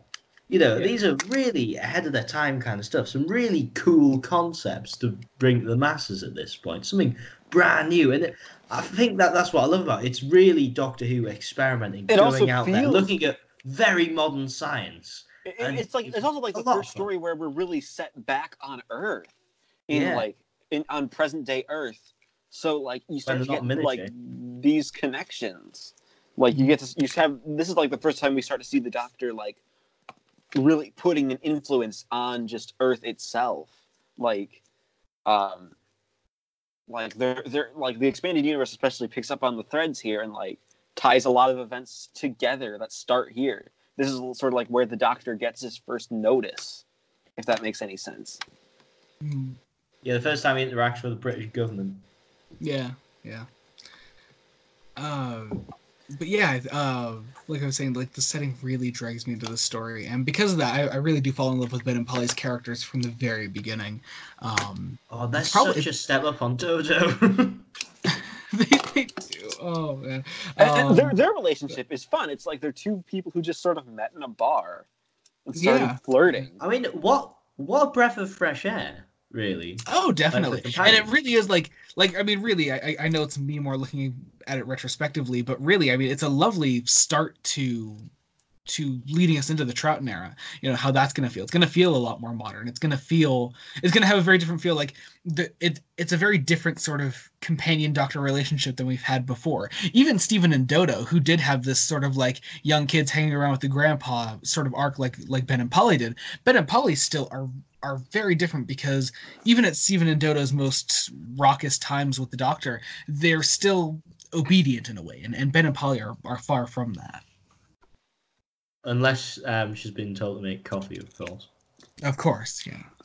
Well, it's, It's just also, like it's also it's the first time where we really have we have a TARDIS team that isn't sort of the um, old doctor, older, uh, slightly older adult man and young child. Like, Yeah. um, Also, it's also, can we can we get an F for Ian and Barbara, who uh, you know, the moment they step off the fucking TARDIS, the Doctor can now land in contemporary London whenever he wants. it's true. honestly, God. which there was potentially supposed to be an Ian and Barbara cameo in this one as well. Ser- Wait, was there really? They were gonna do, they were gonna do like they were in the massacre. There was potentially they were gonna do uh, that same thing. Like you have that woman watching as the TARDIS walks uh, dematerializes at the end.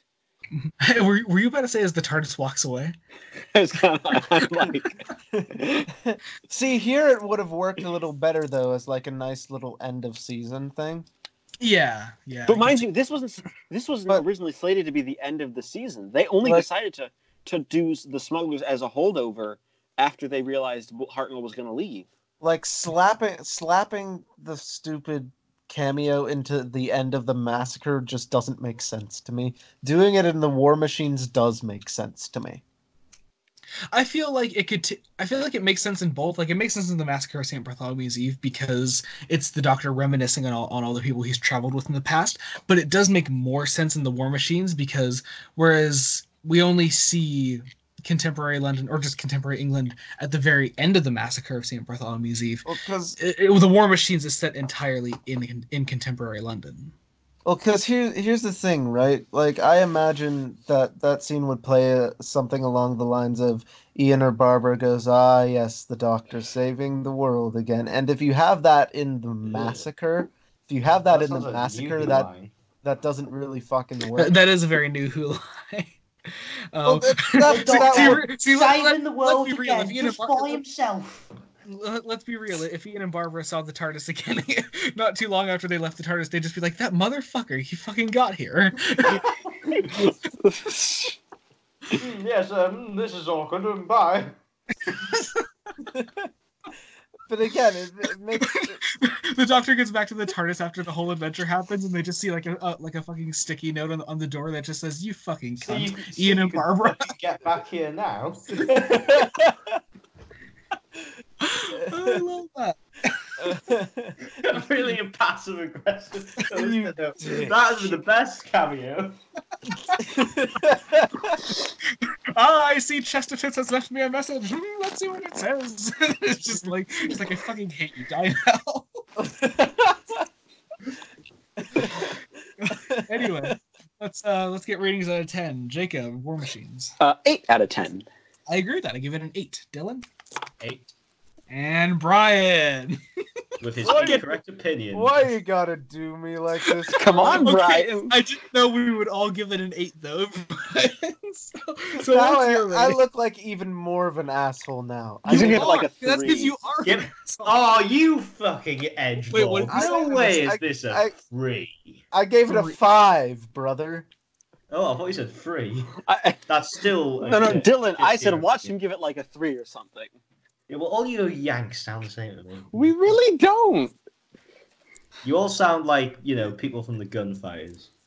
It's See, only Ja- you Ja- that Jacob, Jacob sound sounds. Jacob sounds like a whiny cyclops. Brian's a Brian's a depressed thirty year old stuck in a sixteen year old's body. Yeah. Christ, I'm- massive edge And, and Joey, Joey, Joey's like a teenager that hasn't quite gone all the way through puberty, so his voice is higher than mine for some reason. I'm in my fucking twenties, Brian. Wait, you're in your twenties. I, know, I mean, I- but I- it's I not. thought you you were a couple years younger than me. I'm, I'm I mean I am only twenty. I have, Yeah, but still like it's. Oh, I thought you were like a couple years younger than me. oh Yeah. no.